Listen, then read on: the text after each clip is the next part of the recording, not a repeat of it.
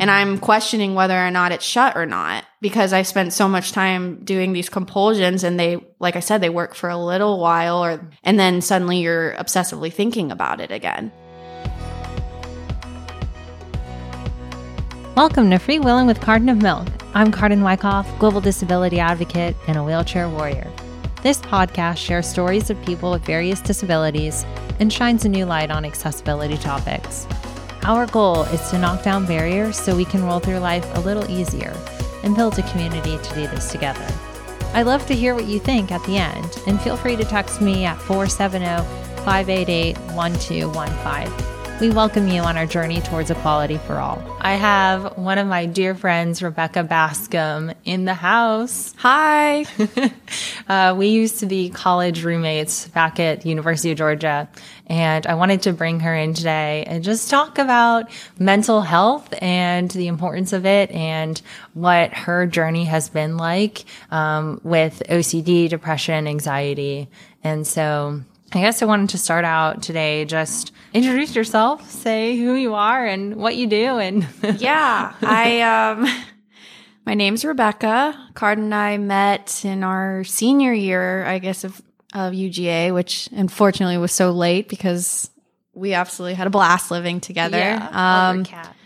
With yes, with my crazy cat. Um we both love cats, so it was it was a really good fit. Um I think just something that has been so great about our friendship is we've learned and taught each other so much related to completely different disabilities and just things that we can, you know, always learn more about to be to be more understanding of what's going on with other people. And, you know, I've always been so appreciative of that aspect. So I'm happy to be here today so we can talk more about it. Yeah.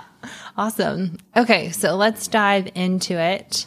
Um, tell me about when you were diagnosed, what you were diagnosed with, what were some of the initial symptoms, um, and what has been your mental health journey? Sure. When I was diagnosed, definitely at some point when I was younger, but my experience was not, I had these symptoms. I went to some kind of counselor or doctor who was an expert on mental health and they immediately diagnosed me. So I, I would say that I definitely had symptoms and was experiencing issues with depression, anxiety, um, obsessive compulsive disorder from the time I was probably about seven or eight. And then since then, it's, it's definitely just changed and manifested in different ways.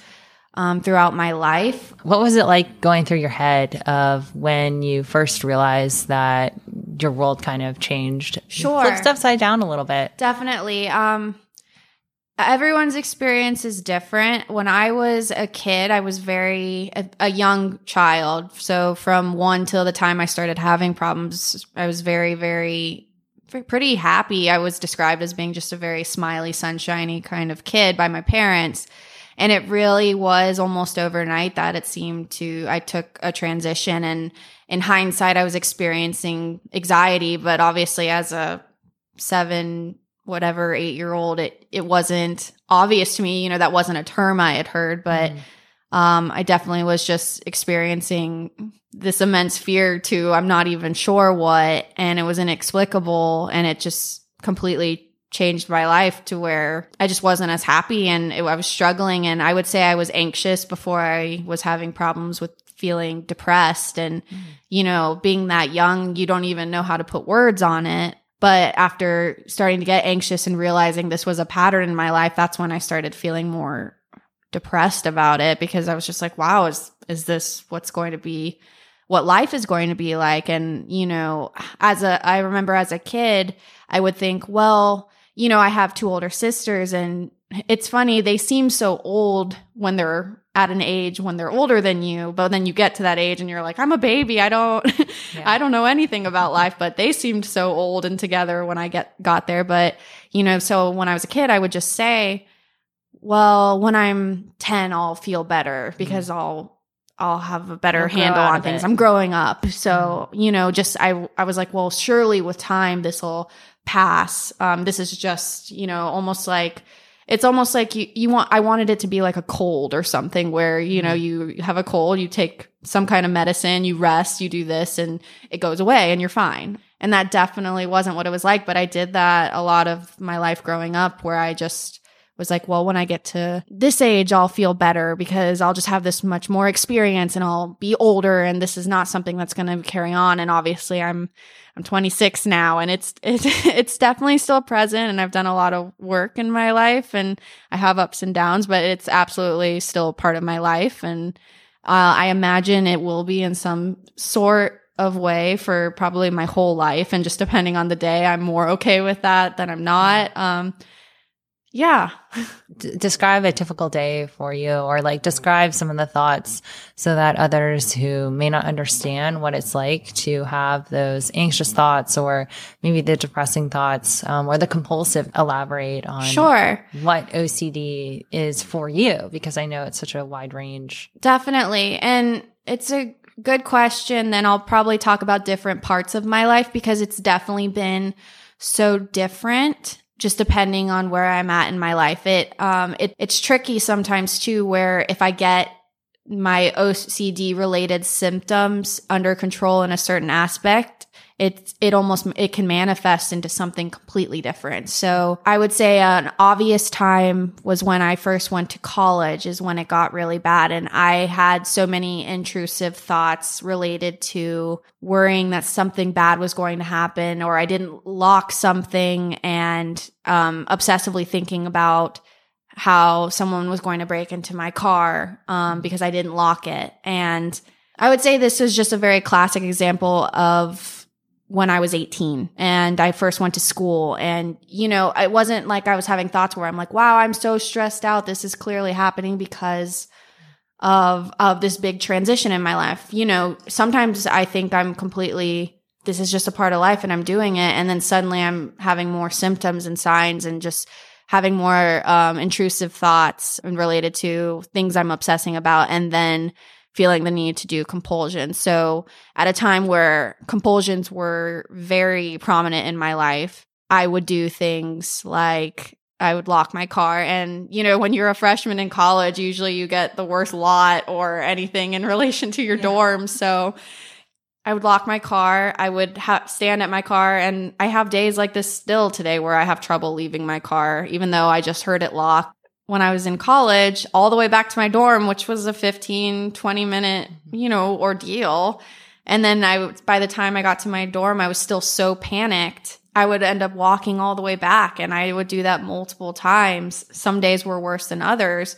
So, you know, that's just an, um, a classic example of ways it can just immediately get in the way of you doing normal things in your life because that's taking away time from your life. And unfortunately, you know, the more in my experience, the more you do compulsions, it you you feel like you have to do them. And they help for they help quote unquote for a minute or a little while. And then you're like well actually did i actually lock my mm-hmm. car?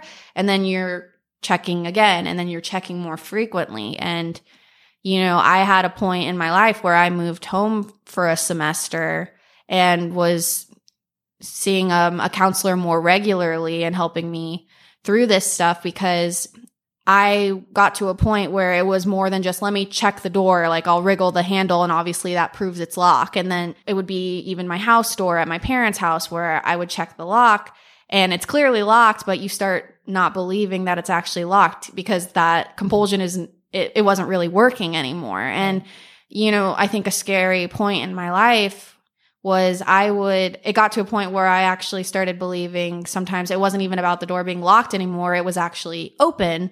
I wasn't seeing what was actually happening. And it's very scary because, you know, I had a certain awareness to that, you know, it's almost like sometimes I view it almost like as a separate person outside of me because that's a little easier than just taking it on as this is who I am. But at the time I, I really was just so upset with the fact that I'm like, I would stand at a door sometimes and I'm looking at it and it's clearly shut. And I'm questioning whether or not it's shut or not because I spent so much time doing these compulsions and they, like I said, they work for a little while or, and then suddenly you're obsessively thinking about it again.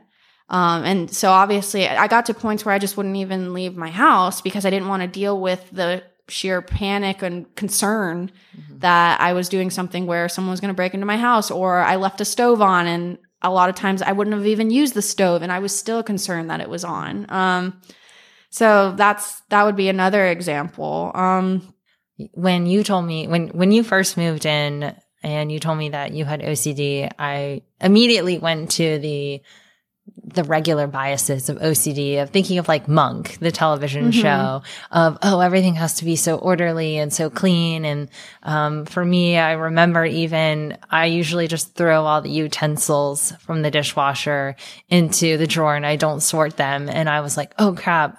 Rebecca's going to think I'm like out to get her or something and I should make sure that everything is orderly. And so those are some of the, would you say that those are some of the conscious biases of OCD that, um, there's this order aspect to it and there isn't a way to, to really get over it? Sure.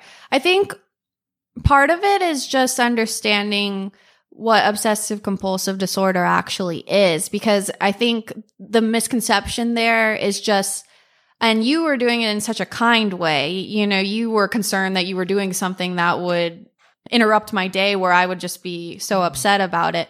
But part of it is just, it's funny because things like that wouldn't have bothered me at all as far as my anxiety level. Um, th- but that is something that could potentially, um, really disrupt somebody else if their compulsions were related to more organizational related tasks. So, I never had that problem, but it is it is something you hear all the time where people just they don't understand what OCD is where people are doing compulsions to try to combat what's going on with these intrusive thoughts or these obsessions. So, you know, it's a two-part thing. So, it, it's not as simple as just, oh, let me straighten this picture or let me reorganize the silverware. Now, someone may feel the need to straighten something or get something just right as far as an organizational tactic, but uh, that's not everybody's experience. And um, so, yes, I mean, it is a common misconception, and you'll hear people say, oh, I'm so OCD, I have to have this straight, or I have to organize things in a specific way. And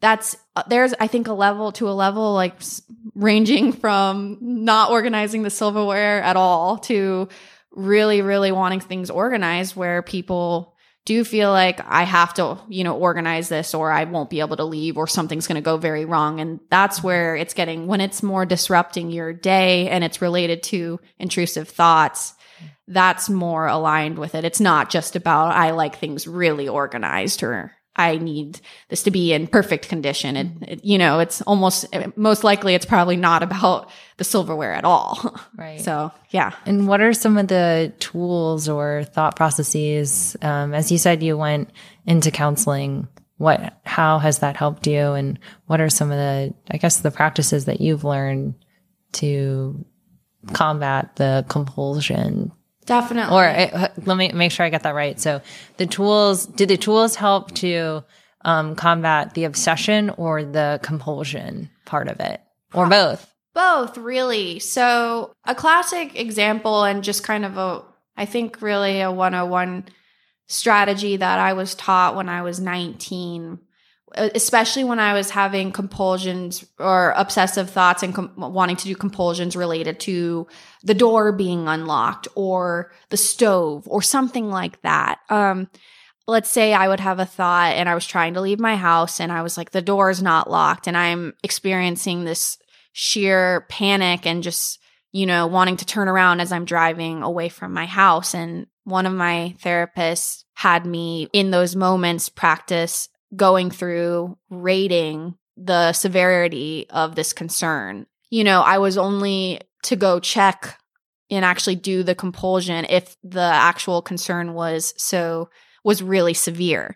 And it's interesting and what's also very frustrating and sad and you know alienating about OCD is just most of the time you really know that this isn't going to fix anything and you still feel the need to do it. And so that's why this strategy was very helpful because two parts. You're not beating yourself up about having these thoughts because that just makes them the thoughts worse anyway. You know, you're acknowledging, yes, I'm having this thought, I'm having this concern, I'm feeling all these things related to this, but then you're also you're validating that this is happening, but you're also deciding the level of whether or not this needs to really interfere with your life at this point. So that's still to say like, okay, yes, I'm having this thought and it's real. It's, I'm concerned about it, but what do I need to do about it for real? And that's where, you know, if I was leaving the house and I was, okay, I'm so, I'm freaking out right now. I left this door unlocked. I really need to go back. I would say, okay, well, what are what are the chances I really actually left the door open, you know, this or that? And it's let's just say I did one through three. One, it's not a concern.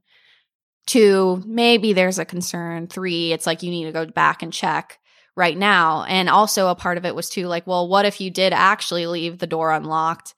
Okay, well, I'm actually only going to be gone for an hour and I live in, you know, a very like friendly area and it's two o'clock in the afternoon and my mom's probably going to be home in in an hour anyway.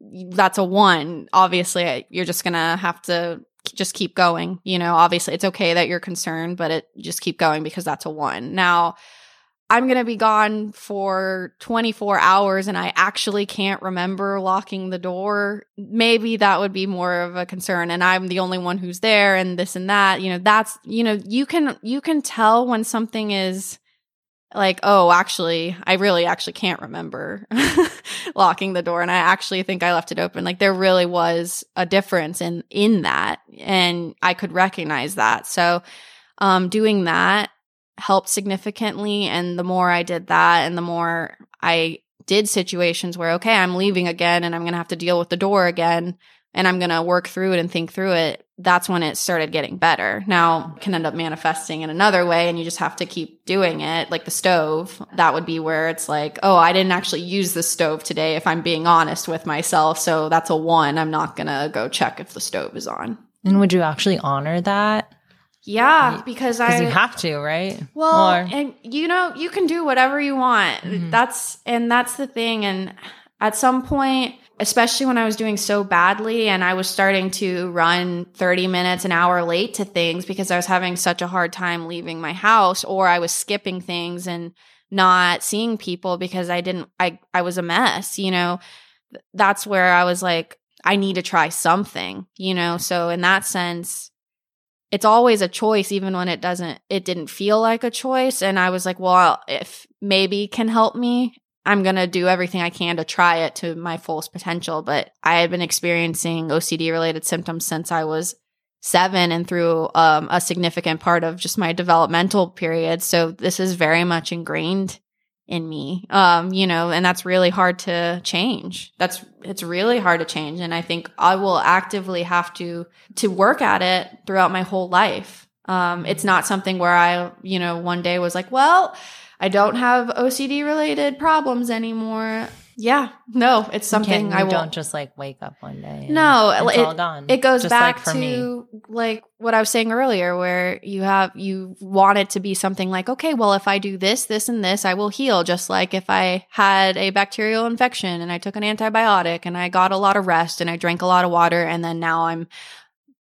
quote unquote better. It's not like that. It's something where some days are going to be better some days may inexplicably be worse and i i couldn't tell you why. I can just say for some reason today. I'm just i'm struggling a lot. There's always going to be changes in life that are significant and even if they're good like you know i started a new job in september and that was a good thing but it was such a a huge change. It was a complete career change. It was a, a complete shift.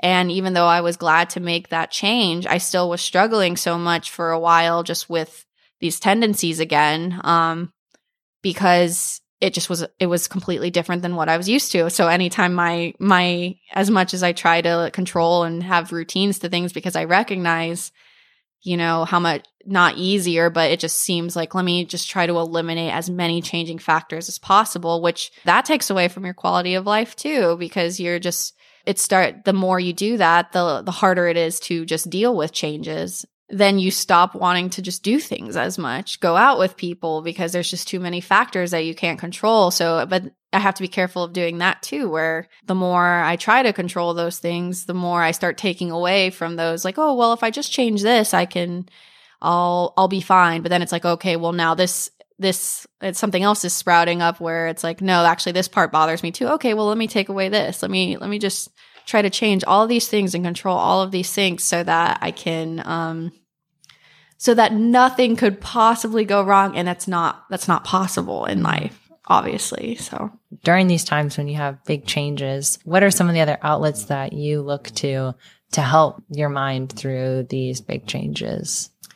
there's Is it your cats? Is it music? Is it writing? Is Yeah. it like what are things that you do? You know, there's definitely things that you, you know, as much as you talk about trying not to control certain aspects um, or make things very cons- like the same in every aspect as far as dealing with situations, there are certain things in your life that, in my life, that I do that are consistent, that are healthy. And I'm, I remember asking a counselor at one point, what's the difference between doing, you know, because they would talk about rituals. And it seems interesting to talk about rituals because we also talk about them being so bad as far, or not, you know, just not in your best interest because you suddenly become dependent on them. And I almost answered my own question when I asked it and I didn't realize it, but one of my um, therapists just pointed out, she was like, well, it's, it's not in your best interest if it's something you have to do to be okay in the sense that it's like you're feeling the sheer panic over not doing it. It's something that's supposed to assist you and it'd be a form of self care essentially, but it's not something that like, let's say I just had a long day and didn't get to journaling, which is, you know, journaling is something I do. Um, writing poetry is something I do where, you know, I would have points in my life where suddenly I was beating myself up and having all these like clearly just very intrusive thoughts about just you are never going to get better. You're not going to be okay because you can't commit to doing this every single night. But that's when it becomes unhealthy to have those, you know, kind of rituals where that's supposed to be something that is good for you and that is um just helping you and being nice to yourself. And it's turning into something where it's another thing for these disorders and these anxious thoughts and all these things to attack you and where you're at then it's changed. But so i say all that to just say you know i have two wonderful cats. And what are their names? leo and olive and um They're little monsters. yeah, and but they are little monsters. We can't say what Carden nicknamed Leo, but but it was very it was very um very fitting. I really just light up when I see them and I think when you're feeling very depressed and you have things in your life like cats, they really just represent hope and just something good. So even if you can't find that the hope or something good in that day for whatever reason, it could just be having a bad day. Um, it's just, it's nice that they're almost a symbol to just good in my life. That's helpful. Um, I mentioned journaling. I mentioned poetry. Um, that's journaling is something I think everybody could benefit from. I think sometimes people are like, well, I'm not a writer. I'm not doing this. And it's like, it's not for, that's not for anyone else to read. That's really just, writing something down really helps you think through um, things differently. It's more than just having a conversation in your head. It helps you it feel like it's not just stuck in your head. You're not quite so alone, and it also helps you process things and maybe even help you deal with it or come to a conclusion about it better. Um, I definitely believe in um, my poetry is something I hope to share with people. I'm getting up there as far as how many poems I have. Um, yeah, so um, I'll try to put that out there. And that helps a lot too. But that's something I like to do. So if you don't like writing poetry, please don't feel like you have to write poetry. Um, And you also wrote a book. yes, I did. Tell me about your book. Yeah, I um, I self published a children's book that I think I wrote when we lived together. Yeah, Um, it happened. It did. It did happen. I wrote it a lot in between classes or possibly during class and um, sometimes skipping class. But it is essentially it is a book about a cat who named Blue Cat, Typical. and he yes, of course, I know. I'm just uh, honestly what Crazy people are going to learn about me after this is I'm a cat lady, exactly. So hopefully, If you get anything out of this, I love cats. Is a cat lady. but um so blue cat is very upset at the beginning of the book because he can no longer nap and I picked napping because it's just something you associate with cat. People even say like they take cat cat nap. Because he could not nap anymore, he felt like that took away from his identity as a cat and he was like I have to find a way to nap again and the book is his journey to go speak to someone who he associates with being wise, so his grand cat, to figure out how he can nap again so that he can get his true cat identity back. And on the way, he meets other animals that also are experiencing changes where they cannot do things that are very much associated with the kind of animal that they are. But because of those changes, they are they're actually trying new things that they never would have tried if the ability to do whatever they normally do hadn't gone away. Mm-hmm. Um, and they're actually a lot happier. And Blue Cat at first rejects this idea, but also is concerned about not ever getting the ability to nap back. But really, it's just a story about coming to terms with the fact that life changes in ways that you really don't expect and also it just doesn't turn out the way you hoped for or planned at times. But because of those changes because of everything that happens it ends up possibly being better. It could be as a result. And you may not have even tried those things if it hadn't happened if things hadn't happened. And you know i'm definitely i'm not the kind of person who says you know everything happens for a reason. I think sometimes things just happen and they're you know, it's a, it's understandable that everyone wants to make a reason, but you know, I've had things happen in my life where, you know, I just had to kind of say, well, this, you know, I'm not sure why this happened and I may never know, but I'm going to try to move forward from it. It's nice when you can look back and at least say, well, it's not because this happened, but because I had to make a change, I found something else that was even better. And that's really what Blue Cat ultimately ends up doing. Serious spoiler alert of this of this children's book, but he's significantly happier by the end of the book. And where can we find the Blue Cat book? You can buy it off Amazon. Yeah, you can. yes, you can. Um, no, but I think the Blue Cat book is such a testament to your story as well. Right. I mean, even my story. Yeah. Um, just anyone really who was given a set of cards that they feel is not what they expected or a set of cards that like the good cards were taken away from them and they're only left with the bad cards. Right. And so how do you overcome that? How do you just continue to march forward with what you're dealt with? The reason I wrote it was not because I'm an expert at do applying this to my own life, but because I wanted to be better at it. I wanted, and I did it as a children's book, even though I think really anyone would like it. It's, um, the reason I did it that way was because it was things I wish I had had ingrained in me as a child. And as a child you don't know that you're like oh well i actually need want to start worrying about my coping skills now. Or um, i just i have such a hard time with change and being overly nostalgic about things that actually probably weren't even that great. But in hindsight you know you just look back and you start making things better than they were or you start it's it's hard to it's I'm not present. I'm thinking about the past, but I really with this book was me trying to process okay, well, this is where I'm at and this is how I'm going to proceed. And I'm going to it's it's not that you don't ever look back and think about things fondly, but you know, there's a balance where you you really need to be where your life is right now. It's in your best interest to be what's be be thinking about what's going on with you today and occasionally look back fondly but not be dwelling on what's going on previously because that's when I feel more depressed and or thinking about too far in the future because that's when I feel very very anxious. So mm-hmm. really that's the reason I wrote it. Not de- definitely not an expert, definitely something I still struggle with, but I I feel like that book represents me definitely make trying to make that transition in my life. And it's such a powerful story. I love it. I read it all the time. I'm glad you it's, do. It's by my bedside table. I love that. I'm glad you like it so much.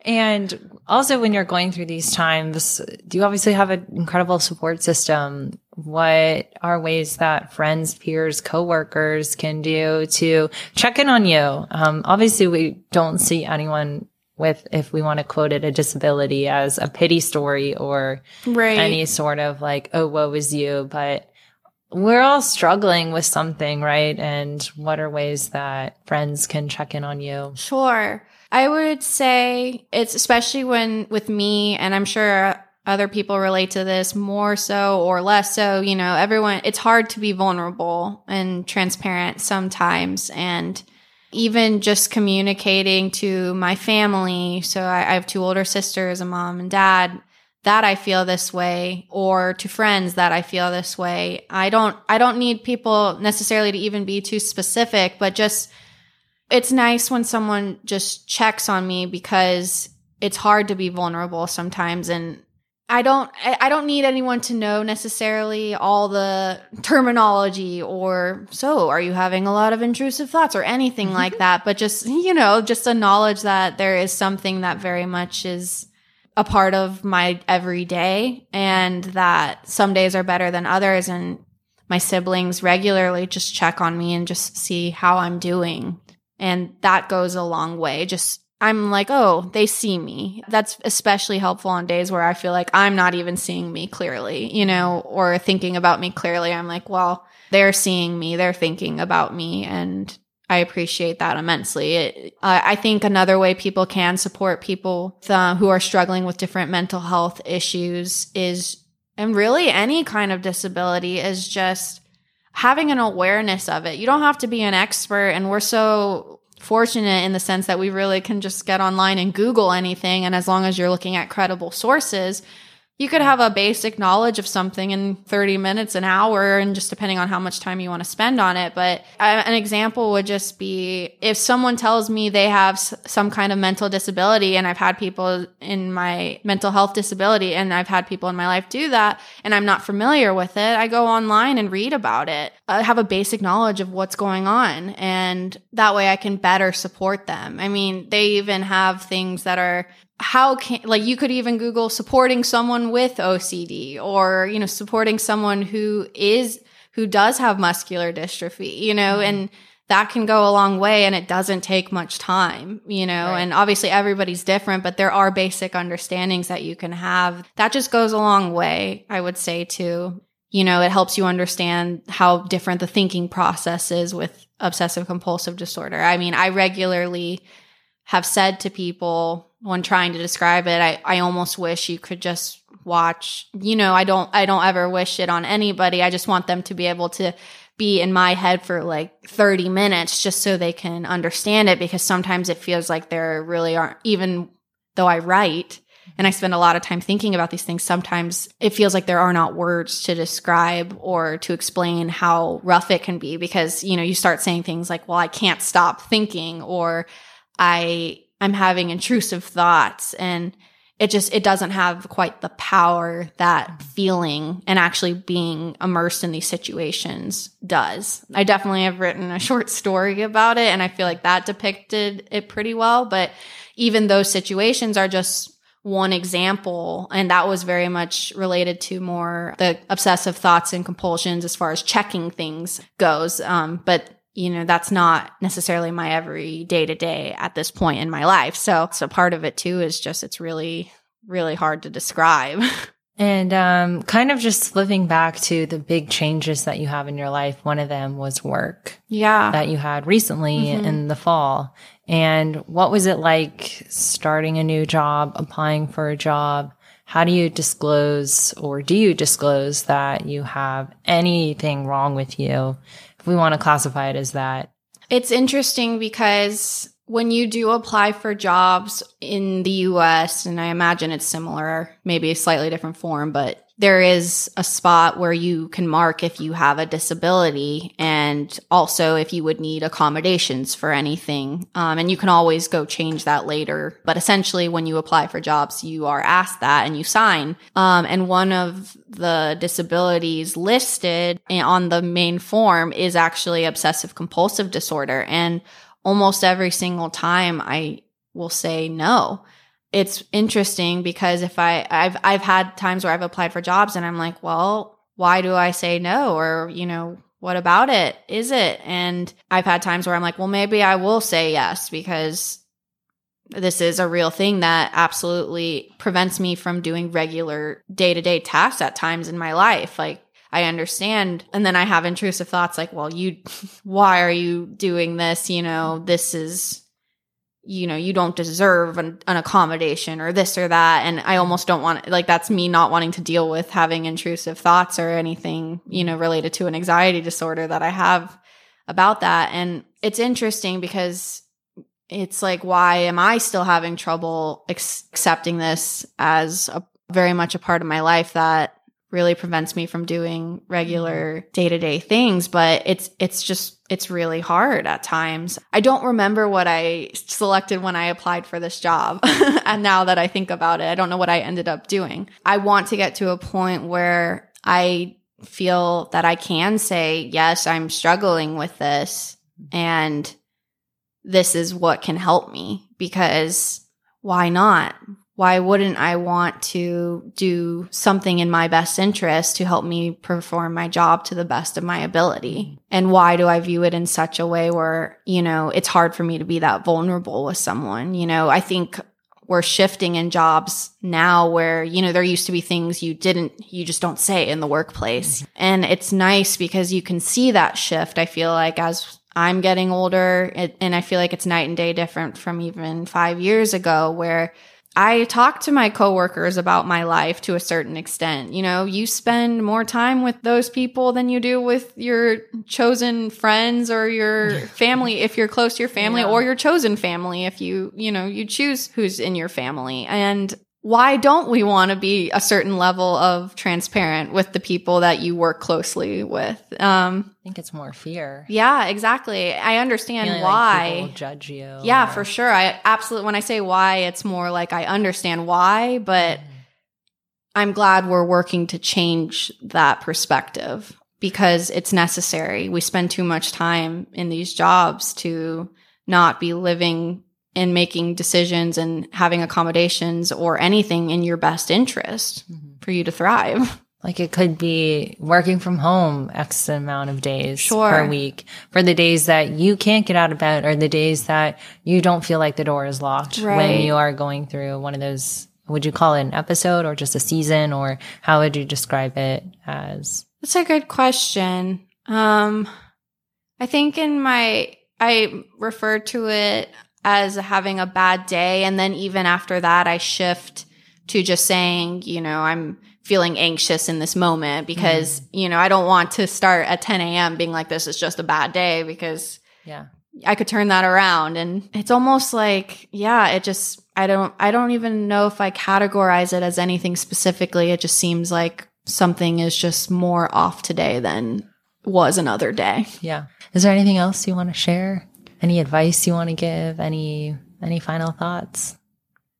Um, I think it's very easy to feel alone in struggling with mental health issues and it's understandable because obviously n- nobody's in your own head or no one's in my head. So to a certain extent like this is my issue or whatever's going on with me, but I definitely, if I see someone posting on social media about something related to disordered eating, which is something I struggle with, or related to obsessive compulsive disorder, I reach out and try to support because I know how lonely these things feel.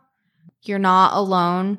And I am glad that we're getting to a point where people are trying to be more communicative about these things and they are reaching out for community and support. And I'm happy to support anyone going through any kind of disability, you know, or experiencing anything because I want to I want to know more. I want people to teach me about what they're going through and there are people all over who want to know what you're going through and want to walk through those experiences with you and want to try to understand. So try to be there for other people and accept those who want to be there for you as well.